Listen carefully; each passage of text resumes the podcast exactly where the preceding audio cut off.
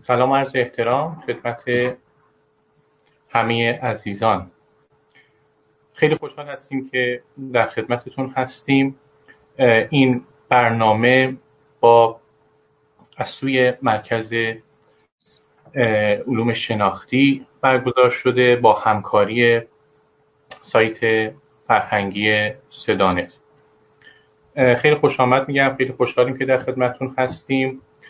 سلام و عرض ادبم دارم خدمت استاد نازنین آقای دکتر حسین دبا روال کار این چنین خواهد بود که انشالله حدودا پنجاه دقیقه حد اکثر در خدمت های دکتر هستیم و تایم باقی مانده رو که حدودا تا ساعت 9 و 20 دقیقه حد اکثر خواهد بود به پرسش و پاسخ ها خواهیم پرداخت. مرکز شناخت در واقع یک معرفی اجمالی هم بکنم. در حوزه علوم شناختی کار می‌کنن و خب علوم شناختی هم همونطور که می‌دانید یک رشته میان در واقع رشته هم هست. در حوزه تولید محتوا آموزش و چیزهایی از این قبیل کار می‌کنن و من سعی می‌کنم بیشتر از این دیگه صحبتتون رو نگیرم. در خدمت آقای دکتر حسین دباغ هست. آقای دکتر در خدمت من وبکم میبندم. زنده باشید. خیلی ممنونم. جناب آقای کشمیری سپاسگزارم از معرفی و فتح به شما. عرض سلام می‌کنم خدمت همه دوستان. فقط قبل از اینکه آغاز کنم بپرسم شما صدای بنده رو میشنوید؟ بله خوشبختانه. صدا خوب هست تصویرم عالی هست. من حال من آمدن دیگه شما معرفی نکردم. دیگه کار بسیار حسن شناخته شده هستی آقای دکتر در دکتر فلسفه و در حوزه عصب شناسی اخلاق هم تخصص دارن در خدمت هستم دکتر. زنده باشید. خب عرض سلام و درود خدمت همه دوستان و ممنونم از تشریف فرماییتون. سپاسگزارم از اینکه وقتتون رو در اختیار بنده قرار دادید و در این محفل شرکت کردید و البته سپاسگزارم از مرکز شناخت و مؤسسه فرهنگی سدانت که این جلسه و این فرصت رو فراهم کردن که درباره باور من موضوع مهمی سخن بگیم. بحث بر سر قرص های اخلاقی است. بحث بر سر توانمندسازی اخلاقی است. من در این جلسه در فرصت محدودی که دارم تلاش می‌کنم دست کم یک موضوع مهمی رو دربارش فتح باب بکنم. می‌دونم که من نمی‌تونم تمام زوایای مسئله رو برای شما بررسی بکنم. اما گمان می‌کنم همین که بتونم با زبان ساده این مسئله رو دست کم عنوان کنم و طرح بکنم کار مهمی خواهد بود. در طول این جلسه من درباره موضوعی صحبت خواهم کرد که در زبان انگلیسی دست کم تعبیر مورال انهانسمنت یا تعبیر مورال نیورو انهانسمنت رو براش به کار می‌برن که من ازش ترجمه که استفاده می‌کنم توانمندسازی اخلاقی یا بهبود سازی اخلاقی هستش. این نکته مهمی است که دوست داشتم اول عرایزم خدمتتون بگم.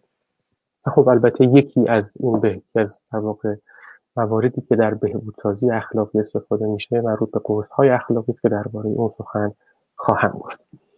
خب اجازه بدید من از دو تا case دو تا مطالعه موردی آغاز بکنم. دو موضوع که اتفاقا بسیار بحث برانگیز هم شد. در سال 2011 در بریتانیا بعد از اینکه آقای برایان فورد یکی از biologist های انگلیسی کتابی به نام Secret Weapon رو منتشر کرد و جراید و اخبار در واقع در بریتانیا بسیار توجه گرفتند توجه در واقع به این کتاب دادن به خاطر اینکه سری از اسرار جنگ جهانی دوم در این کتاب منتشر شد و بسیاری از جراید بریتانیایی این موضوع رو پوشش دادن و اون نکته چه بود؟ نکته ای که به بحث ما بسیار مرتبط است.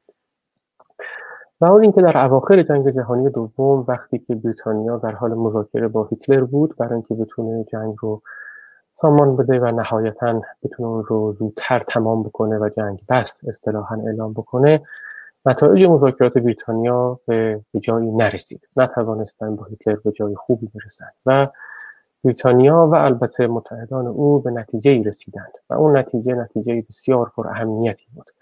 و اون اینکه با خودشون گمان کردند که شاید بتوانیم از طریق دیگری از طریق دیگری بتوانیم هیتلر رو اصطلاحا سر پای میز مذاکره بیاوریم. و اونم این که شاید بتونیم از طریق جاسوسان انگلیسی بر غذایی که هیتلر مصرف می‌کنه مقداری هورمون استروژن تزریق بکنیم. و برای اینکه هورمون زنانه استروژن رو در غذای او وارد بکنیم شاید اصطلاحا او قدری متمایلتر قدری ملائمتر بشه قدری از خشونت خودش کم بکنه و راحتتر بتونیم با او به مذاکره بنشینیم. اتفاقی که اینجا افتاده و در آخر البته حالا مسئله ما نیست در این جلسه این اتفاق رخ نداد. یعنی جاسوسان بریتانیا نتوانستن اصطلاحا این استروژن رو به تعبیر خودشون قاچاق کنند و در غذای هیتلر وارد کنند اون چیزی که اهمیت داره نحوه اندیشه است که بر سر در واقع افرادی که در جنگ جهانی دوم حاضر بودن رفته است. این که ما اگر بخواهیم امری رو خشونتی رو کم بکنیم شاید بتوانیم از طریق مداخله شیمیایی شاید بتوانیم از طریق دستکاری در سرشت و ماهیت کسی به نام هیتلر بتوانیم این خشونت رو کم بکنیم. یعنی از طریق هورمون استروژن.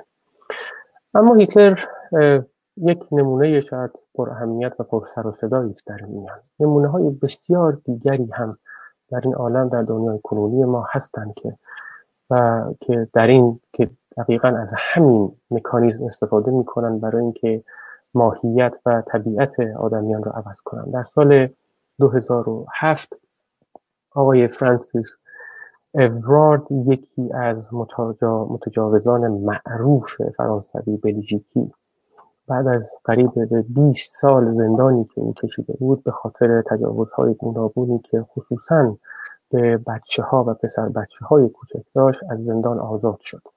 اما قدری خیلی کوتاه طول کشید نزدیک چند هفته طول کشید که او تا یک فرزند یک پسر دیگر و پسر پنج ساله ای رو به او در واقع پیدا کرد در خیابان و داستانش و داستان مفصل است. من کوتاه می‌کنم و به او تجاوز کرد.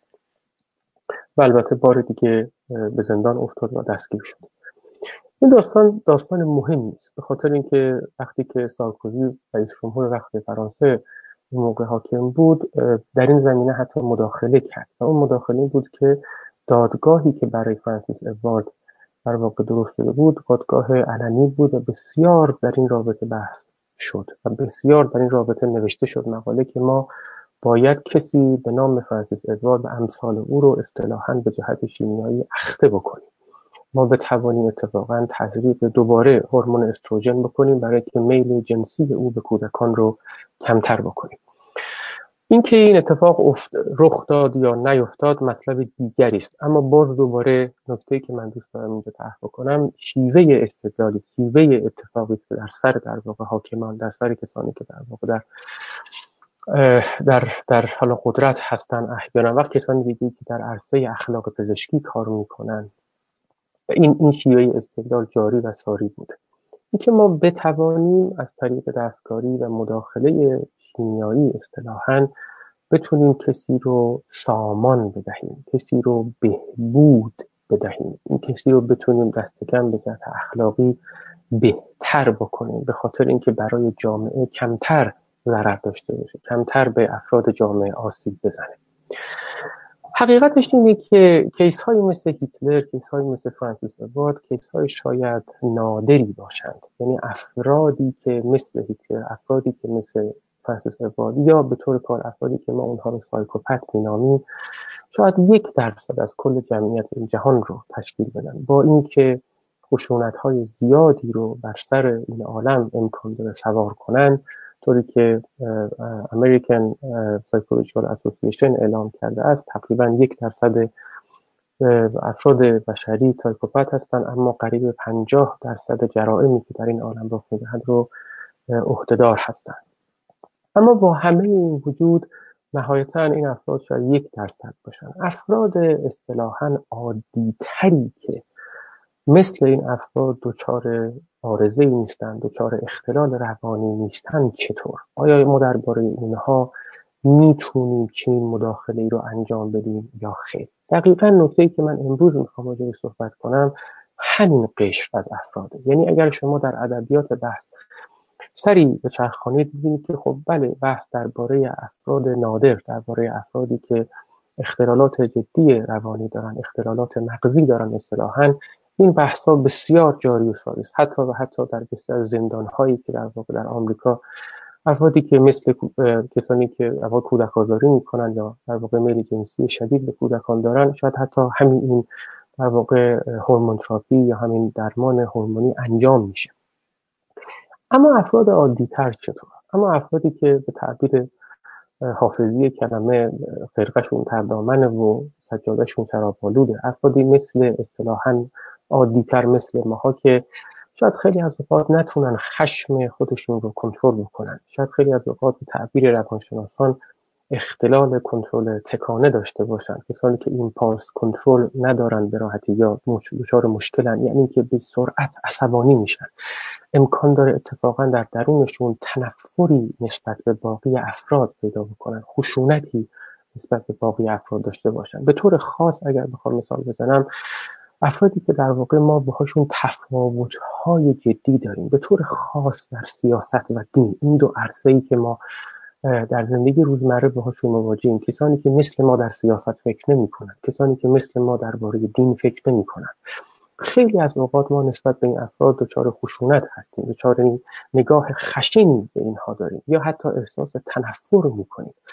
جدای از عرصه دین و سیاست افراد دیگه ای هستن که سایکوپت نیستن اما نسبت به نژادهای گوناگون دچار تنفر هستند و تنفر نژادی دارن نسبت خاص کسانی که در واقع در کشورهای زندگی می‌کنن که نژادهای گوناگون در اون کشور زندگی می‌کنه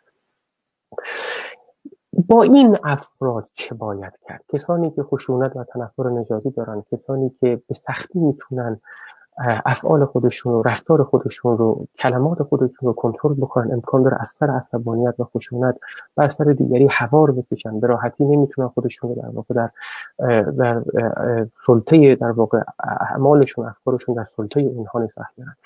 یا حتی یک پله بالاتر برم شاید شما خشن هم نباشید. شاید شما احیانا تنفر هم نداشته باشید. اما چندان میل به مشارکت دوستانه و همدلانه با افراد دیگر هم ندارید. و چندان در شما تنفر زیست نمی‌کنه اما چندان هم از دیگران خوشتون نمیاد. یعنی اگر دیگری رو در خیابان می‌بینید کسی که دچار احیانا یک آرزه دچار مشکلی است چندان رقبتی ندارید که به او کمک بکنید. مثال هاش هم مثال های زیادی است که در عالم کنونی ما رخ داده است. کسانی که شاید شنیده باشید دختر بچه ای که در چین احیانا توسط یک کامیون زیر گرفته شد و در دوربین های سی سی تیوی نشان دادن که نزدیک به 18 نفر از کنار این دختر بچه عبور کردن و به سر وقت نجات او نرفتن یا در آمریکا در فلوریدا مردی که در واقع روی ویلچر بود و در رودخانه افتاد و سه پسر بچه که در واقع هین در واقع غرق شدن او رو فیلم گرفتن و در در یوتیوب گذاشتن. شما شاید چندان این افراد رو افرادی ندونید که سایکوپت هستن. افرادی نیستن که شاید حتی خشونت زیاد و تنفر نسبت به دیگری داشته باشن یا نشان بدن. اما علاقه هم به مشارکت دوستانه و همدلانه با باقی افراد جامعه ندارن. با این افراد چه باید بکنیم؟ آیا می توانیم مثل کسانی که نام بردن مثل هیتلر مثل فرانسیس اوارد مثل کسانی که احیانا ما اونها رو سایکوپت می‌گیریم می‌تونیم از نوعی مداخله شیمیایی از نوعی مداخله عصب شناسانه استفاده کنیم. برای اینکه به جهت اخلاقی این افراد رو بهبود ببخشیم. این سوال شاید تره این این سخنرانی من هست. این سوال اهمیت ویژه‌ای هم پیدا می‌کنه به خاطر زمانه که ما در زندگی می‌کنیم به خاطر شیوع ویروسی به نام کرونا که ما وقتی که نگاه می‌کنیم وقتی که دنیا و شرایط حاضر رو در کشورهای گوناگون نگاه می‌کنیم وقتی می‌بینیم که دولت های بسیاری به سر وقت این ویروس رفتن و اتفاقا به سختی توانستند که این مسئله رو مدیریت بکنن. یک علت خیلی سادهش هم این بود که دولت ها برای اینکه بتوانند این مسئله را حل بکنن یا دست کم کنترل بکنن محتاج مشارکت مردم بودن که به سختی این اتفاق رخ داد. و این مسئله مسئله جهانی بدل شد. یعنی مسئله نبود که شما بگید مختص و مرتبط به یک فرهنگ. ظاهر یک مسئله جهانی شد به جهت اینکه فرهنگ های گوناگون کشورهای گوناگون دولت های گوناگون به سختی توانستن مردم خودشون رو متقاعد کنن که درباره این مسئله مشارکت همدلانه ای داشته باشن. به این معنا که نسبت به فرد دیگری که در جامعه خودشون زندگی می‌کنه حس مسئولیت اجتماعی بیشتری داشته باشن. ببینید این مسئله کرونا مسئله تازه است مسئله عالمگیری است. الان ما در زندگی می‌کنیم. اما از این دست مسئله چندان یعنی مسئله دیگه هم ما در این عالم داشتیم که چندان شاید حواسمون بهش نبوده و اتفاقا چندان عالمگیر بودی که احتیاج به مشارکت جمعی بسیار داشته و ما این اتفاق این کار رو نکردیم. مثال واضح دیگهش مسئله تغییرات آب و هوای کلایمت چنج ما احتیاج مشارکت عمومی بسیار زیاد داریم برای اینکه بتونیم مسئله رو حل بکنیم. اما به سادگی این کار رو نمی کنیم یه علتش هم خیلی ساده است. اگر شما در دوران در افریکن سوانا زندگی می‌کردیم. موقعی که آدمیان موقعی که در واقع نیاکان ما و اجداد ما در گروه های کوچکتر زندگی می‌کردن شما به راحتی افراد رو می‌توانستید شناسایی بکنید. می‌تونستید ببینید که چه فردی از قانون تبعیت نمی‌کنه و شما او رو به راحتی شاید می‌تونستید مجازات بکنید. اما در دوران حاضر ما شما به راحتی همه افراد رو نمی‌توانید کنترل بکنید. حتی و حتی اگر شما به عنوان یک دولت به عنوان یک قدرت توانستید مردم خودتون رو کنترل کنید شما لزوما نمی‌تونید دولت دیگری رو کنترل کنید مردم کشور دیگری رو کنترل کنید. حتی اگر در یک سوی عالم یک دولتی یک مردمی مسئله آب و هوا و تغییرات آب و هوا رو جدی گرفت یا مسئله کرونا رو جدی گرفت لزوما سمت و سوی دیگه عالم شاید این کارو نکنن و این مسئله همچنان باقی بمونه. اصلا به همین جهت هم هست که این مسئله مسئله عالمگیری است. مسئله گلوبال و جهانگیری خواهد بود. و به این راحتی شاید نشه حلش کرد. شاید در این زمانه و این مثالی که مدوای کرونا و خیلی از مثال های دیگه از فقر جهانی شما می‌تونید مثال بزنید. از مسئله تغییر آب و هوا می‌تونید مثال بزنید. حالا کرونا شاید برای همین هست که در اوقات کنونی مسئله بهبود اخلاقی افراد مسئله بهتر کردنشون این همز کردن و توانمندسازی اونها به جهت اخلاقی مسئله جدیتری خواهد بود. البته بعد اعتراف کرد که بهبود پیدا کردن به جهت اخلاقی یا اینکه شما خودتون به اخلاقی توانمند کنید مسئله قرن ما نیست مسئله سالیان ما نیست. شاید بتونیم بگیم از ابتدای حضور اندیشه در این عالم مسئله توانمندسازی اخلاقی در میان بوده. خب نه البته با پیشرفت های تکنولوژیکی ما داشتیم. شما اگر سری بزنید نزد فیلسوفان اخلاق نزد مسلحان اجتماعی بنشینید. به قوت خواهید دید که بسیار بسیار درباره فضائل اخلاقی و رضایل اخلاقی سخن گفتن. خب یه نوعی از توانمندسازی اخلاقی است. اگر حافظ به شما می‌گفت دلا دلالت خیرت کنم به راه نجات مکن به فسق و باهات و زهد هم نفروش یک نوع توانمندسازی اخلاقی است. یک نوع بهبودسازی اخلاقی است. اما در عرصه خودش در راه خودش در کار خودش قطعا او نظری به در واقع پیشرفت های تکنولوژی که ما در بیولوژی کرده این نداشت و خبر ازش نداشت. اما در دوران ما چطور؟ در دوران حاضر ما که خب ما به جهت تکنولوژی پیشرفت کرده ایم خبر از عصب شناسی داریم خبر از مغز بیشتر پیدا کرده ایم و دسترسی ما و دستکاری و مداخله ما در مغز ما در بدن ما راحتتر و بهتر شده است. تقریبا مسئله توانمندسازی چه به جهت اخلاقی چه به غیر اخلاقی یک مسئله تقریبا رایج یک مسئله تقریبا چنان مرسومی است که حتی بعض از فیلسوفان استدلال درباره اینکه آیا این کار رو باید کرد یا نکرد و تقریبا شکل شوخی تلقی کردن که معلوم است که چنین چیزی باید رخ بدهد. شما انواع توانمندسازی های حالا مربوط چندان مربوط به اخلاق نیست و روزمره ثانیه به ثانیه دقیقه به دقیقه در این عالم خواهید یکی از مهمترین مثال های توانمندسازی که ما روزمره استفاده می‌کنیم شاید خوردن چایی و همین قهوه روزانه ما باشه. ما کافئین یکی از مهمترین اصطلاحا کاگنیتیو اینهانسرها هستش. یعنی بهبود دهنده های شناختی و ادراکی ما که روزمره شاید به قوت به سادگی تمام ما اینها رو مصرف می‌کنیم.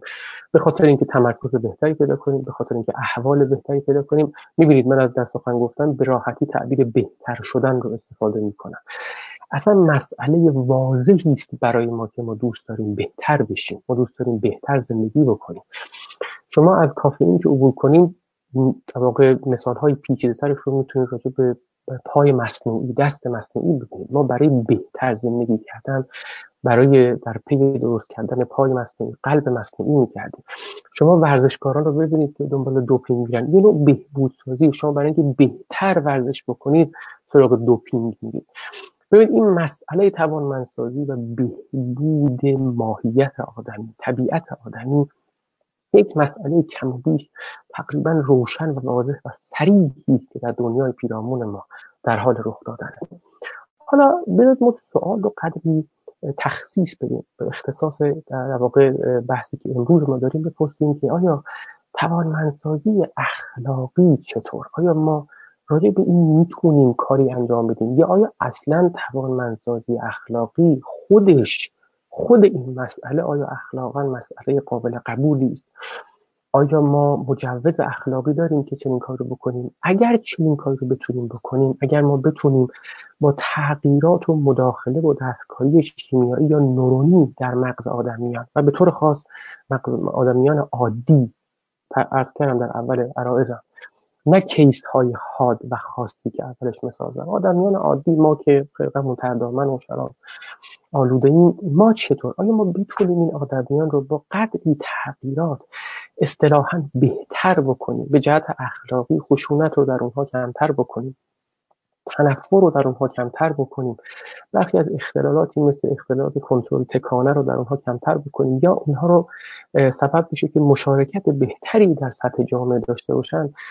آیا ما می‌تونیم این کار رو بکنیم؟ آیا اخلاقا مجوز داریم؟ یا اگر در زمانه حاضری که الان زندگی می‌کنیم آیا گمان نمی‌کنید که شاید در کنار واکسنی که در واقع در این عالم تمام دولت ها و تمام اقتصادهای این عالم در پی این هستن که واکسن تولید کنن آیا ما شاید بهتر نباشه؟ یا شاید حالا در کنار دسترسی و در واقع تحقیق درباره واکسن آیا آیا فکر نمی کنید شاید اخلاقا جذاب و احیانا نکته مهمی باشه که ما به سر وقت چیزهایی بدیم که شاید اسمش قرص های اخلاقی بنامیم. به این معنا که از طریق مداخله شیمیایی از طریق مداخله عصب شناسانه بتونیم آدمیان رو بهتر کنیم. حس مسئولیت اجتماعی رو در اونها بالاتر ببریم و شاید از این طریق بتونیم مسئله مثل مسئله کرونا رو کم و بیش هندل بکنیم و بتونیم اصطلاح مدیریت ببینید بذارید من امروز از اینجا یعنی سوالی که خدمت شما طرح کردم حالا فرصتش هستش که من باید به سر وقت مثال های گوناگونی که درباره قرص اخلاقی یا توانمندسازی عصب شناسانه اخلاقی هستش برم. و به شما بگم در این زمینه چه کارهایی شده؟ آیا تا اینها تا الان کارهای موفقی در این زمینه شده؟ پاسخ من مثبت به صراحت بله. ما می‌تونیم از قرص هایی به نام قرص های اخلاقی یاد بکنیم. می‌تونیم از های اخلاقی سخن بگیم هایی که توانستند از طریق آزمایش های تجربی گوناگون نشان داده شده که آدمیان رو بهبود میبخشند. من چند نمونه از این ها و از این کارها و از در اصطلاحا آزمایش ها experiment ها خدمت شما خواهم گفت. و البته وظیفه دیگه ای که من دارم اینه که خدمت شما به چالش هایی که ما با این مسئله مواجهیم در خدمت شما عرض بکنم و درباره‌ش سخن بگم. و بگم نقد هایی که امکان داره. به مسئله قرص اخلاقی بشه چی و اگر تلاش بکنم احیانا به اونها پاسخ بدم من کامیاب خواهم بود. بذارید از مثال اول آغاز بکنم. مثال رایجی که در این زمینه اتفاق این خیلی experiment های زیادی شده و اون هم تاکید و در واقع برجسته کردن قرص که ما اونها اصطلاحا قرص های SSRI مینامیم. قرص هایی که selective در ری آپتک اینهیبیتر هستن. کسانی قرص هایی که سرتونین رو در واقع در سطح مغز شما بالاتر می‌برن یا از باز جذب شدن سرتونین در مغز شما جلوگیری می‌کنن و به این معنا سطح سرتونین مغز شما رو بالاتر می‌برن. ببینید مسئله مسئله مسئله ساده است شما اگر نزد نوروساینتیست کسانی که در حوزه اخلاق کار می‌کنن به شما میگن تصمیم گیری های اخلاقی شما و فکر اخلاقی شما از طریق اصطلاحا انتقال دهنده های عصب عصبی شما از طریق نوروترانسمیتر های شماست. neurotransmitter های شما چی هستن؟ ماده های شیمیایی هستن که در واقع نورون های مغز شما با هم دیگه ارتباط برقرار می‌کنن با هم پیام رد دادن می‌کنن. neuroscientist به شما میگن ما بر روی این مواد شیمیایی بر روی این در واقع ها کار می‌کنیم. با خودمون میگیم اگر بتونیم از طریق این مواد شیمیایی مداخله ای در مغز صورت بدیم از طریق قرص هایی که اونها رو قرص اخلاق مینامیم شاید بتونیم تحقیق کنیم و تست بکنیم experiment کنیم ببینیم که آدمیان تفکر اخلاقیشون تصمیم گیری اخلاقیشون چگونه خواهد شد بهتر خواهد شد یا خیر. دو تا از نمونه های مهم قرص های هایی که در واقع برای درمان عموما افسردگی و اختلالات اضطرابی استفاده میشه یکی سیتالوپرام هست که قرص هایی که در واقع نام تجاریش پروزاکه یا فلوکستینه. این دو تا قرص قرص هایی که در بسیار از experiment ها در جهت اخلاقی استفاده شده کار شده این یعنی هر دوی اینها چه سیتالوپرام چه نوع جدید سیتالوپرام که اسیتالوپرام باشه اینا هر دو یعنی با به همراه پروزاک اتفاقا در تست ها experiment های اخلاقی نشون داده که وقتی که افراد سطح سروتونین مغزشون بالاتر میره تمایل کمتری پیدا می‌کنن به اینکه به دیگری آسیب وارد کنن به اینکه خشونت علیه دیگری روا بدارن. به طور خاص در case هایی که معروف در اخلاق case های trolley case هستن case هایی که شما حتما به احتمال شنیدید من چندان وقت وقت نمی‌ذارم برای اینکه توضیح بدم شما دو اصطلاحا قطار دارید برای اینکه ببینید این قطار ها به یک سمت سو میرن وقتی پنج نفر کشته میشن وقتی به یک سمت دیگه میرن یک نفر کشته میشن. عموم کسانی که از از, از سروتونین از از های مثل سیتالوپرام یا پروزاک استفاده می‌کنن تمایل کمتری دارن برای اینکه بتونن خشونت بیشتری نشون بدن مثلا افراد بیشتری رو بکشن یا افراد بیشتری رو بهش اصطلاحا آسیب و ضرر وارد بکنن. اما نه فقط قرص های مثل سیتالوپرام و یا پروزاک یا فلوکستین حتی شما اگر به سر وقت در واقع مواد اصلی در واقع سرتونین بریم وقتی که روی مواد غذایی کار بکنید که افراد گوناگون وقتی اینا رو در واقع میل می‌کنن سطح سروتونین مغز اونها بالا میره. یعنی مثلا بر سر برید اون در واقع ماده اصلی سرتونین رو پیدا کنید که بهش در واقع اسید آمینه اسید آمینه هست نام تریپتوفان و روی مواد غذایی کار بکنید که این افراد اونها رو میل کنن مثل شیر مثل تخم مرغ مثل ماهی. و اینا شما در experiment های گوناگون نشون داده شده وقتی که این افراد در واقع چنین مواد غذایی مصرف می‌کنن باز بعد از مدتی علاقه کمتری دارن به اینکه آسیب به دیگری وارد کنن. و و مهمتر از اون علاقه جدیتری دارن برای اینکه عدالت ورزی بکنن. برای اینکه دیگری رو بیشتر لحاظ بکنن در زندگیشون و احیانا مشارکت دوستانه و همدلانه بیشتری داشته باشن با دیگری. تقریبا احتیاج شاید احتیاج چندان به استدلال نداشته باشه الان که تقریبا بعد اعتراف کرد که عموم یا شاید همه تئوری های اخلاقی که در واقع ما در فلسفه اخلاق صحبت می‌کنیم تقریبا همشون به میزان مهمی انگشت تاکید بر روی همدلی یا ایمپاتی می‌ذارن. ما این یک ظرفیت اخلاقی مهم نیست که ما برای اینکه با دیگری با کسانی که بیرون از ما زندگی می‌کنن بتونیم باشون ارتباط برقرار کنیم و با اونها بتونیم مشارکت کنیم.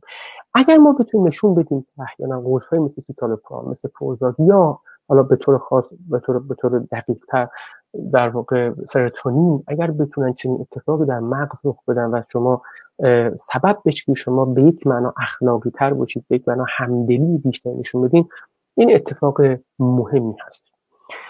اما فقط سیتالوپرام یا پروزاک نیستش که چنین تأثیری گذاشته. توی تحقیق دیگه نشون داده شده که پروپانونول قرصی که در واقع در واقع دست قرص های بتا بلاکر ها هستن قرص هایی که در واقع ضربان قلب شما رو تا حدی کم می‌کنن و عموما این قرص ها مصرف میشه برای کسانی که کار بسیار احیانا پر استرسی دارن.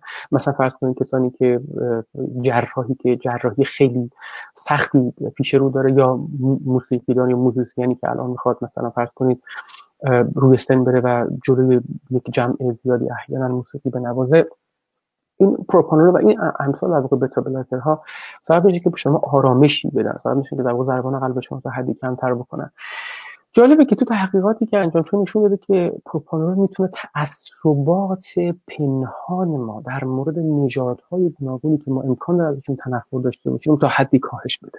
اون چیزی که اصطلاحا implicit bias بهش میگن. تعصبات پنهان ما نسبت به افرادی که غیر از ما هستن از ما نیستن شکل ما نیستن. در واقع توی گروه فکری و گروه evolutionary ما نبودن. پروپانول تلاش از ظاهر این experiment ها نشون میده که ما راحتتر از خودمون بیرون می‌تونیم بیایم و احساس همدلی بیشتری با کسانی بکنیم که از جنس ما نیستن. ما بیشتر می‌تونیم با اونها مشارکت بکنیم یا احیانا خشونت کمتر و تنفر کمتری نسبت به اونها روا بداریم. این باز دوباره یک مثال دیگه جذابی است که اگر چنین اتفاق بیفته اگر این experiment احیانا درست باشه نشون میده که بله ما می‌تونیم با مداخله که در مغز داشته باشیم مداخله که در واقع به جهت بیولوژیک داشته باشیم می‌تونیم به جهت اخلاقی شاید افراد تا حدی بهبود بدیم. اما یکی از قرص های دیگه که احیانا باز بسیار معروفه و اتفاقا برای کودکان استفاده میشه قرص ریتالین هست. یا احیانا قرصی شبیه و بزرگ با نام تجاری مختلف ادرال هم هستش. این قرص که معمولا برای کودکان استفاده میشه که دچار اختلال نقص توجه هستن دچار هایپر اکتیویتی یعنی اختلال تکانه هستن. کسانی که بچه‌ای که نمی‌تونن در واقع جنب جوشی بسیار زیادی دارن احیانا در سر کلاس درس نمی‌تونن بنشینن نمی‌تونن تمرکز بکنن. قرصای ریتالین برای این افراد برای این بچه‌ها به طور به طور بسیار زیادی یعنی از مداخله های دارویی جدی برای در واقع اختلال ADHD هستش استفاده میشه. اما مسئله فقط خود ADHD نیست. یکی از مشکلاتی که این کودکانی که با اختلال توجه مواجهن هستن اینکه دوستیابی نمی‌تونن بکنن. این کودکان کمتر می‌تونن با دیگری راحت سخت می‌تونن ارتباط برقرار کنن. و خب شما اگر یک اصطلاحا به شکل دومینووار نگاه بکنید نشون دادن تو experiment های مختلف و توی در واقع study های مختلف که این افراد وقتی که بزرگتر میشن کسانی که در دوران کودکی توجهشون خیلی کمتره دوستیابی نمی‌تونن بکنن وقتی که بزرگتر میشن اتفاقا میل بیشتری به خشونت بعضی از اوقات پیدا می‌کنن. و شما اگر بتونید در واقع مداخله دارویی مثل ریتالین یا ادرال وقتی که توجه خیلی زیادی به این بچه ها می‌خواین بدین بتونید به یک معنا دوستیابی رو در اینها زیاد بکنید. به یک معنی اینها بهبود در واقع به جهت اخلاقی اینها بهبود دادید اتفاقا در استادی جدیدی که حتی همه اخیرا هم رخ داده داشتم مطالعه می‌کردم که اتفاقا این امثال قرص ریتالین برای بزرگسالان هم اتفاقا اثرگذار بوده احیانا. یعنی اونها هم اتفاقا در بهبود روابط اجتماعیشون در بهبود اینکه شما از خودتون بیرون بیان با دیگری ارتباط برقرار بکنید اتفاقا کارساز بوده و کارگر بوده. یکی دیگه از مثالهایی که باز دور الان دوستان برای شما بگم قرص های ضد بارداری قرص هایی که در واقع سطح این قرص ها که در واقع حالا به یک معنا حالا نمیگم همه قرص ها ولی معمولا قرص ضد بارداری قرص که در واقع سطح بزرگی که اصلا نوروترانسمیتر اوکسیتوسین شما در واقع که بهش معروف به هورمون عشق هستش در واقع می‌تونه تا حدی بالاتر ببره. و اما نکته که در واقع تو استادیا نشون دادن اینه که قرص های ضد بارداری که اتفاقا بعضی موقع برای مشکلاتی که زوجین می‌تونن با هم داشته باشن اتفاقا استفاده میشه برای اینکه بهبود روابط میاد در واقع افراد استفاده میشه. نکته که توی قرص در واقع توی این استفاده نشون شده اینه که اتفاقا هورمون اکسیتوسین وقتی که شما در مغزتون بالاتر میره عموما این هورمون هورمونی است که شما رو در واقع در به شما در واقع این این این قابلیت رو میده که مشارکت کنید با افراد. اما توی گروه خاص خودتون گروهی که شما بهشون عشق می‌ورزید ببینید من اگر راجع به سیتالوپرام یا پروزاک صحبت کردم راجع به پروپانول صحبت کردم شما از گروه واقع نژادی خودتون گروهی که در رشد کردین بیرون میرید فراتر میرید و می‌تونید به کسی دیگه که از جنس شما نیست اتفاقا اصطلاحا باهاش مشارکت بکنید یا خشونت اون کمتر نشون بدید. توی او امثال قرص ضد بارداری که استفاده میشه تو استفاده گوناگون چنین چیزی نشون داده نشد. یعنی شما تو گروه خاص خودتون همچنان مشارکتتون بهتر میشه. شکی نیست که شما به احتمال همین الان شاید در ذهنتون این سوال وجود بیاد که خب همین قرص ها قطعا عوارض جانبی دارن بدون شک. همین همین قرص ضد بارداری که به طور خاص معروف هم هستش عوارض جانبی بسیار بسیار زیادی داره و می‌تونه اتفاقا بعضی از اوقات شاید کارگر نباشه. من من این نقدها کاملا در ذهنم هستش و اتفاقا تلاش می‌کنم در پایان عرایزم حتما بهش بپردازم. اما قبل از اینکه برسم در واقع به چالش ها شما جدای از قرص هایی که منطور قرص های اخلاقی می‌تونید بنامید به این معنا که عرض کردم اینکه خشونت رو کمتر کنن تنفر رو کمتر کنن یا مشارکت و یا همدلی رو بیشتر بکنن شما می‌تونید از برخی از در واقع کارها و اشکال توانمندسازی عصب شناسانه هم اتفاقا استفاده کنید به طور به طور خاص یکی از کارهایی که باز دوره انجام شده و نشون داده شده که اتفاقا اثرگذار بوده تحریک مغناطیسی مغز یا در واقع در واقع تحریک قشر مغزی همون TMS هستش در واقع magnetic simulation simulation بهش میگن. نشون میده که شما اگر بر روی به طور خاص به استادیوی جالبم بوده که temporoparietal junction توی قسمت نیمکره راست شما در واقع قشر گیجگاهی آهیانه در واقع محل اتصال در واقع دو تا لوب شما لوب temporal و لوب parietal وقتی که اونجا در واقع تحریک بشه امکان اینکه افراد قضاوت هاشون کمتر اصطلاحا harsh باشه کمتر خشن باشه بیشتره. و این تحریک در واقع این قسمت از مغز نشون داده شده در study های گوناگون که شما رو از خودتون بیرون میاره. باز این مسئله مسئله بسیار جذابی است یعنی در قضاوت های اخلاقی شما شما دیگری رو راحتتر لحاظ خواهید کرد برای اینکه قضاوت بکنید. و این البته یک اتفاق مهمی است یعنی هم سبب که شما دیگری رو وقتی که بیشتر لحاظ می‌کنید احتمال زیاد تعامل شما مشارکت شما همدلی شما بیشتر خواهد شد و یا احیانا خشونت شما کمتر خواهد شد. علاوه بر در واقع TMS و تحریک مغناطیسی مغز شما راجع به نورو فیدبک هم می‌تونید در واقع فکر بکنید. راجع به نورو فیدبک هم اتفاقا کارهای انجام شده که نشون داده شده که می‌تونن نشون داده بشه که افراد شاید همدلی بیشتری نشون بدن و اخلاقا بهتر بشه. و احیانا نمونه های دیگه ای که نمونه های شاید یکم عجیب غریب تری باشه که الان در دوران در واقع دورانی که ما زندگی می‌کنیم دورانی که اصطلاحا drug ها و داروهای در واقع بیرون از تصویب وزارت بهداشت یا تصویب رسمی یک دولت احیانا انجام میشه و بعضی موقع در تست های گوناگون استفاده میشه توی این دوران شاید از این داروها بشه استفاده کرد. یکی از معروف ترینشون که اتفاقا ظاهر در بعضی استادی استفاده شده البته اصطلاحا اینا مثل مثل پروپانول یا احیانا سیتالوپام یا پروزاک قرصانی نیست که تصویب شده باشه توسط در واقع دولت ها یکی از اونها در واقع قارچ هایی هستش قارچ های معجزه‌گر معروفه یا یا یا سایلوسیبلین یا سایلوسایبین در واقع ماشروم ها این اتفاقا باز دو نشونه که این قرص اتفاقا برای درمان اختلالات افسردگی و اتفاقا استراب ها استفاده میشه. باز دوباره نشون داده شده که توی در واقع این استفاده از این در واقع قارچ ها می‌تونه افراد رو تا حدی همدلی رو بیشتر بکنه سطح خشونت رو در این افراد در واقع تا حدی کمتر بکنه. ببینید من تا الان مسئله قدس اخلاقی رو آغاز کردم خدمت شما گفتم به جهت مقدمه. و چند مثال برای شما زدم که نشون داده شده که تو استادیای گوناگون چنین امری رخ داده. یعنی که با توسط قرص های گوناگونی که در واقع در بازار اصطلاحا موجوده در استادیای گوناگون نشون داده که بله ما می‌تونیم آدمیان رو به جهت اخلاقی بهبود بدیم. من در این در واقع سخنرانی در اینجا فقط تاکیدم برای قصه اخلاقی شما قطعا اگر اسم توانمندسازی اخلاقی به ذهنتون بخوره به احتمال خیلی زیاد شاید یاد مهندسی ژنتیک هم بیفتید. من راجع مهندسی ژنتیک صحبت نکردم. خودش یک مسئله جداگانه است. یعنی وقتی ما درباره مهندسی ژنتیک صحبت می‌کنیم شما شاید راجع به این فکر می‌کنید که ما می‌تونیم راجع حتی ژنهای اخلاقی صحبت می‌کنیم. چه ژنهایی ژنهای اخلاقی؟ و چجوری می‌تونیم بعضی از ژنها رو ما به اصطلاحا بهبود بدیم؟ چه جنهاری می‌تونیم بتونیم مادیفای بکنیم برای اینکه احیانا افراد کمتر خشن بشن. اون خودش مسئله جداگانه است که من فعلا درباره اون صحبت نکردم فقط تاکیدم بر روی مثال قرص های اخلاقی بود برای اینکه بتونیم ببینیم آیا این اتفاق شدنی است یا خیر. خب من تا الان خدمت شما نشون که دست کم به جهت تجربی چنین امری شدنی است بله یعنی به تجربی اگر شما بپذیرید که این استادی ها و این مطالعاتی که در این زمینه رخ داده مطالعات درستی است شما می‌تونید پذیرید که بله به احتمال زیاد این قرص ها می‌تونن آدمیان رو به جهت اخلاقی بهبود بدن. یا شاید از این قرص ها شاید بتونیم در کنار اصطلاحا واکسیناسیون استفاده بکنیم. در زمانی که زمانی کرونا ما زندگی درش می‌کنیم تا آدمیان مشارکت اجتماعی بهتر و بیشتری داشته باشن. یا دیگری رو بیشتر لحاظ بکنن برای اینکه احیانا بخوان تصمیم گیری بکنن.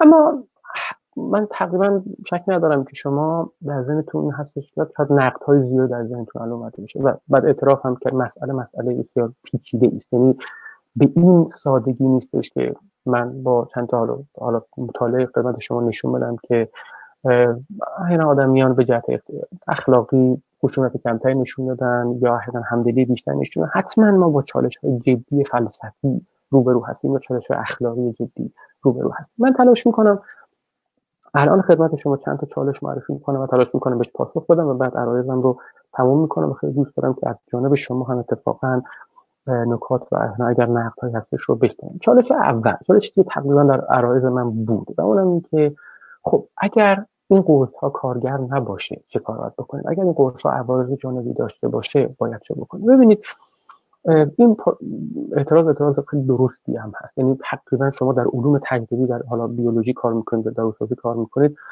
این اعتراضی که شاید راجع به الان بیشتری علوم شما می‌تونید استفاده بکنید. شما همین الان در دوران کرونا وقتی راجع واکسیناسیون وقتی راجع واکسن پیدا کردن تحقیق در فکر می‌کنید حتما شاید به فکر می‌کنید که اگر این واکسن کار نکرد چه کار باید بکنید اگر این واکسن عوارض جانبی داشت کار بکنید ببینید سوال سوال روایی است به نظر من. اما چندان اعتراض قدرتمندی نیست برای اینکه شما را از تحقیق و کار درباره مثلا قرص اخلاقی باز بده یا درباره واکسیناسیون یا درباره پیدا کردن واکسن. چندان سوال یا اعتراض چندان قدرتمندی است که شما به خودتون فکر کنید به خاطر عوارض جانبی که امکان داره واکسن داشته باشه من دست از تحقیق بکشم. بله درست هم هستش. امکان داره عوارض جانبی داشته باشه. امکان داره در بعض از کیس ها نداشته باشه. و امکان داره اتفاقا بعد از عوارض جانبیش انقدر زیاد باشه که ما به جهت اخلاقی یعنی در واقع در اون روند کار اخلاق پزشکی ما اتفاقا این این درمان رو قطع بکنیم. این این امر خیلی رایجی است یعنی.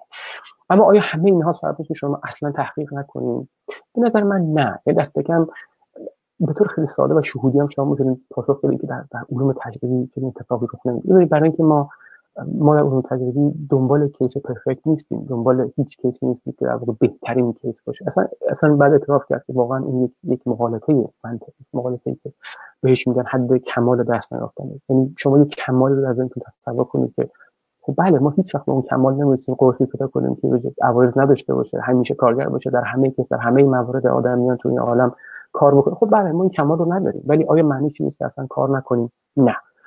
به این معنا این در درجه اول. اگر شما میگین قرص کارگر نیست خیلی خوب. من موافقم. ما دنبال قرص های خواهیم رفت. اتفاقا تست های ما نشون کارگر یعنی این پاسخ ابتدایی کرد. اگر عوارض جانبی داشت بله ما با این, این هم نکته نیستش که در ذهن ما احیانا مخفی مونده باشه. امکان داره عوارض جانبی داشته باشه. مثلا قرص ضد بارداری که به طور خاص عرض کردم در این زمینه حتما راجبش زیاد هم نوشته شده که با اینکه امکان داره شما رو به اخلاقی بهبود بده اما کلی عوارض جانبی هم می‌تونه داشته باشه. شما اگر واقعا در تحقیقتون یعنی به اینجا رسیدی که عوارض جانبی این قرص دوا اصطلاحا نقص قرض می‌کنه و اصلا به اون مقصودی که ما می‌خوایم برسیم نمی‌رسه خب طبیعی است که شما اخلاق پزشکی حکم می‌کنه که شما این درمان رو قطع بکنید. مثل بسیاری از درمان هایی که در واقع در دوران گذشته در دوره 50 60 در واقع میلادی رخ داد چیزایی که ما الان به جهت اخلاق پزشکی اونها رو همه منع می‌کنیم اونها رو انجام نمیدیم و دوره خودش در واقع یک نوعی اصطلاحا ما امروزه اونها رو شکنجه ما قرار نیست در واقع حساس باشیم الان قرار نیست ناراحت و نگران باشیم. من که ما می‌تونیم دستور عمل داشته باشیم می‌تونیم به سادگی حواسمون جمع باشه و بدونیم که کجا این قرصا کارگر نیست کجا هستش کجا عوارض جانبی در واقع زیاده. و با همه این در واقع گایدلاین ها و همون دستور عمل های اخلاقی که ما داریم تو اخلاق پزشکی می‌تونیم کنترل بکنیم کار این نکته ابتدایی. اما نکته دوم. نکته دوم اینه که شما من شاید در اول اول سخنم وقتی راجع به صحبت کردم از این تعبیر به کار بودم که شما در واقع با تزریق استروژن یا با بالا بودن سطح استروژن در بدن شاید بتونید خشونت رو کم بکنید به یک شما در پی تغییر هویت افراد هستید درباره تغییر طبیعت آدمیان هستید درسته. این این نکته مهمی است شما وقتی به سر وقت توانمندسازی اخلاقی میرید وقتی به سر وقت قرص های اخلاقی میرید وقتی به سر وقت مداخله دارویی مداخله شیمیایی مداخله عصب شناسانه میرید شما به یک معنا در پی تغییر هویت افراد هستید. شما به یک معنا در پی حالا هویت که چه پی ماهیت اصلا آدمی هستید. یعنی شما عملا مفروض گرفته اید که آنچه ما به عنوان مغز به ما در, در, در طول تاریخ اولوشن رسیده لزوما بهترین مغزی نیست که به ما رسیده. ما احتیاج داریم که مغز یکم بهبودش ببخشیم. بالاخص بالاخص به خاطر زمانی که ما در زندگی می‌کنیم این زمانه یک اقتضاعاتی داره که مغز ما جوابگوی این اقتضاعات نیست. ما مجبوریم که مداخله بکنیم. این فرض شما. این فرض کسانی که در واقع در توانمندسازی اخلاقی کار می‌کنن. چه به جهت یعنی بیولوژیکی به جهت شیمیایی چه به جهت در واقع عصب شناسی و خب کسانی که اعتراض می‌کنن و این چالش رو در واقع پیش روی ما قرار میدن که شما به چه حق این کارو می‌کنید؟ آیا اخلاقا دلیلی دارید که در واقع ماهیت آدمیان رو و هویت آدمیان رو عوض می‌کنید یا خیر؟ این اشکالی که خدمتتون گفتم یک شکل اخلاقی داره یک شکل الهیاتی هم حتی داره که من بهش نمی‌پردازم. یعنی شکل الهیاتیش اینه که شما پا در کفش خدا می‌کنید همین سادگی شما خدایی می‌کنید اصطلاحا. شما وقتی با دستکاری در در واقع حالا ژن افراد باشه چه به جهت مداخله های حالا بیولوژیک شیمیایی یا شناسی شما به یک معنا آنچه خداوند خلق کرده است در واقع نپسندیدی یعنی دیدید گفتید آنچه خداوند خلق کرده است کامل و کافی نیست. یه اعتراض الهیاتی. یعنی من, بهش نمی‌پردازم صادقانه باید اعتراف کنم که این اعتراض رو اصلا قوت نمی‌دانم گمان می‌کنم اصلا خطایی است. اما اجازه بدید راجع نکته اخلاقی صحبت کنم. ببینید بذارید من این نکته یه پاسخ ساده خدمت شما بدم. من اول عرضم به شما گفتم. گفتم که مسئله توانمندسازی مسئله الان ما نیست. درسته به جهت تکنولوژیکی ما پیشرفت کرده ایم. و از تکنولوژی مدد می‌گیریم از اطلاعاتی که از مغز پیدا کرده مدد می‌گیریم برای اینکه توانمند اما مسئله توانمندسازی برای الان ما نیست. شما زمان ارسطو هم اگر 2015 سال پیش در واقع زندگی می‌کردید حالا شاید اون تعبیر توانمندسازی رو استفاده نمی‌کرد اما در پی بهبود افراد بود در پی بهبود در واقع جامعه. حالا از شکل خودش از طریقه خودش استفاده می‌کرد برای اینکه این کارو بکنه. و همونطور که عرض کردم مثلا تاکید بر روی فضائل اخلاقی. من می‌خوام به شما بگم اگر من به شما بگم فلانی من از طریق یک راه و راهکار روانشناسانه من می‌تونم با شما صحبت کنم من می‌تونم بر شما اثر بذارم من می‌تونم از طریق تذریق یا اصطلاحا درونی سازی فضایل اخلاقی کاری بکنم که شما کمتر دروغ بگید. کاری بکنم که شما اتفاقا کمتر خشن باشید کاری کنم که شما با خودتون به صلح برسید. آیا این کارو شما توانمندسازی نمینامید به نظر من باید بنامید. این یه توانمندسازی است. این چون به اخلاقی بهبود پیدا کردید توانمند شدید اما آیا واقعا این تغییر هویت شما من به سختی می‌تونم اسمش رو تغییر هویت بنامم. یا اصلا فرض کنید من اشتباه می‌کنم. فرض کنید اصلا تغییر هویت آیا تغییر هویت بدی آیا تغییر تغییر هویتی که شما اخلاقا میگید که ما مجاز نیستیم انجام بدیم. به نظر بسیار غیر شهودی میاد. یعنی یک شهود امر خلاف شهود تقریبا 2500 سال است. خلاف شهود عموم فیلسوفان و مسیحیان در عالم کار کردن. ما شاید روزمره در پی بهبود خودمون هستیم. اصلا به یک معنا فرض بکنیم که استعداد رو ما شبهه رو اصطلاحا قوی بگیم. بله اصلا روزمره در پی تغییر هویتمون هستیم. اما چرا بده که ما تغییر هویت بدیم؟ اگر ما هویت بدی داشته باشیم چه اشکالی داره که عوضش بکنیم؟ اگر یک کسی هستش که نسبت به دیگری تنفر داره خشونت داره و این سبب میشه به دیگری آزار برسونه و یک اجتماعی رو اتفاقا دچار خلل بکنه؟ چه اشکالی داره که ما هویت رو عوض بکنیم؟ شاید شما به من بگید که نه ما تا اینجای کار مشکل نداریم. بر سر مسئله بر سر حد بشه اینکه شما تا کجا می‌خواین کار درسته. من امکان دارید تا یک جایی با شما راه بیام. یعنی من می‌خوام به شما یک اصطلاحا پیوستار رو طیفی نشون بدم. می‌خوام بگم اینطور نیست که مطلقا شما بخواید بگید که هر آنچه که هویت عوض می‌کنه و نه. امکان داره یک جایی بشه قبول کرد. بعضی از کارا بعضی از توانمندسازی اخلاقی بعضی از مداخله های عصب شناسان شیمیایی که بیولوژیکی ما انجام میدیم اتفاقا خیلی مناسب باشه. یعنی مسئله نباشه به اخلاقی. شاید شما نمونه هم پیدا کنید که اخلاقا مناسب نباشه. بحث بر سر مواردی است که می‌تونیم با هم دیگه صحبت کنیم که این کارو بکنیم. مثلا میگم یکی از مواردی که من کسانی که در این اصل نوشتن فیلسوفان زیادی که در در واقع نقد توانمندسازی نوشتن مثلا کیس های معروفی در واقع پدر مادرها در واقع دستکاری ژنتیکی می‌کنن برای اینکه در زمان بارداری مادر احیانا کودکان باهوش بشوند احیانا کودکان های رنگی پیدا بکنن. یکی از مثالی که من استفاده کردم برای اینکه بگن هر نوع دستکاری است هر نوع مداخله مداخله اخلاقی. من فعلا راجع به این مثال اجازه بدید سکوت بکنم. اصلا بحث منم امروز راجع به نبود اما فرض بکنید که یک همچنین مثال اخلاقا مسئله باشه. فرض کنید. این مثالی که نظرم آقای آقای مایکل سندل کتاب خودشون Case Against Perfection می‌زنن.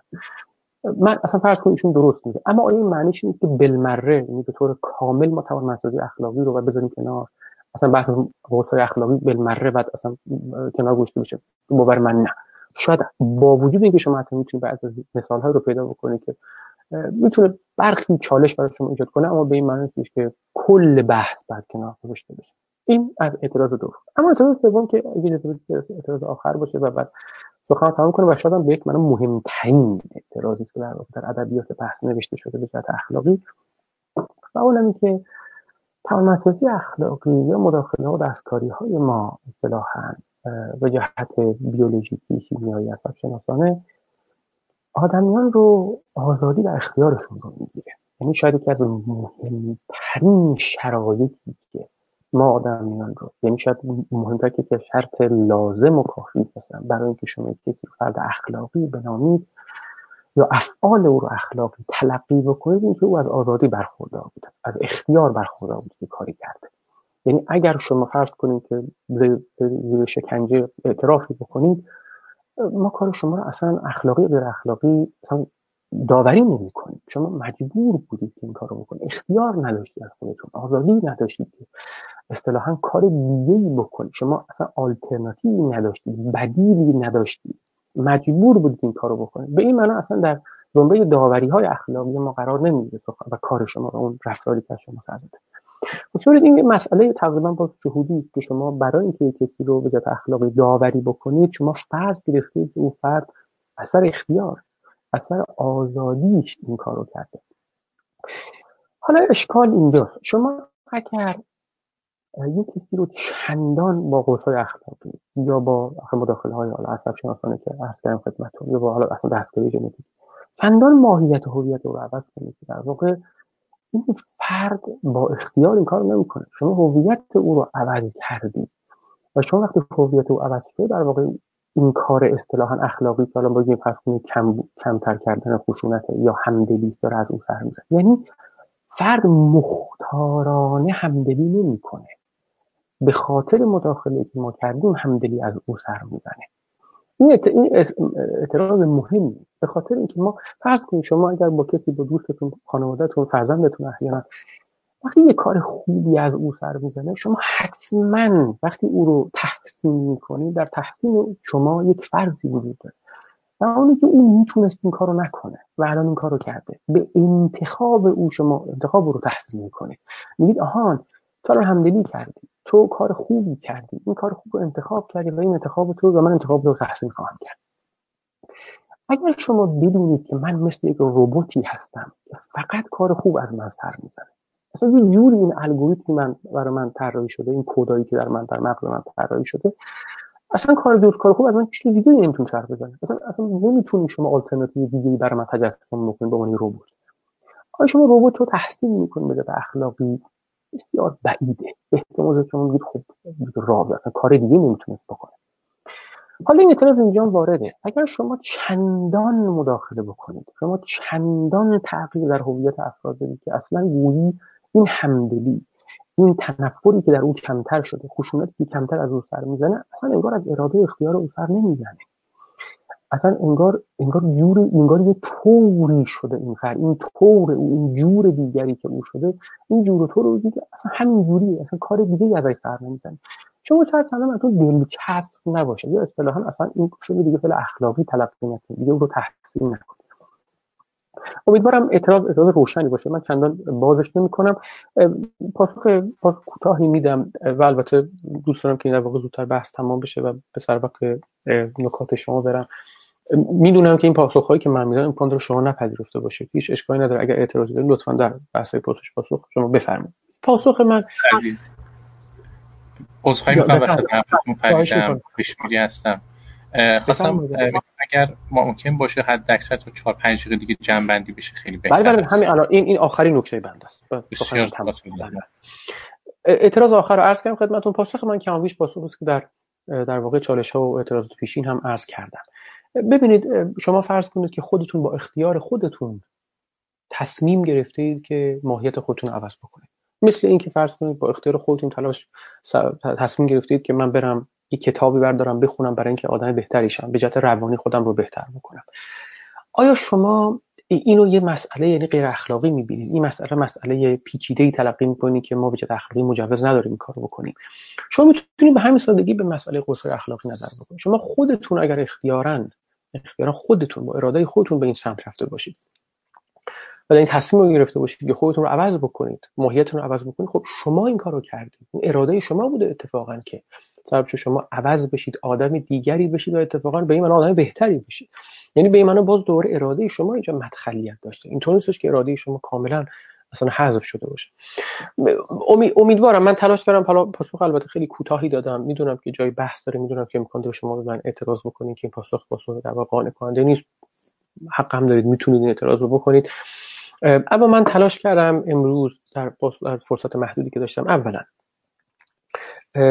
زیر بحث توانمندسازی اخلاقی یا بهبودسازی اخلاقی تلاش کردم که این نکته رو باز بکنم فتح بابی بکنم و به طور خاص بر روی قرص های اخلاقی که از نمونه هایی که از در واقع مواردی که ما همیشه در بهبودسازی اخلاقی رو جوش بحث میشه تلاش کردم روی این نکته تمرکز بکنم و البته با مثال های گوناگونی از قرص های گوناگون آدم نشون دادم که بله می‌توان قرص های رو مثال آور به جهت تجربی که نشون میده ما آدمیان رو به جهت اخلاقی بهبود میده و البته به برخی از چالش هایی که در واقع باش مواجه هستیم من پرداختم.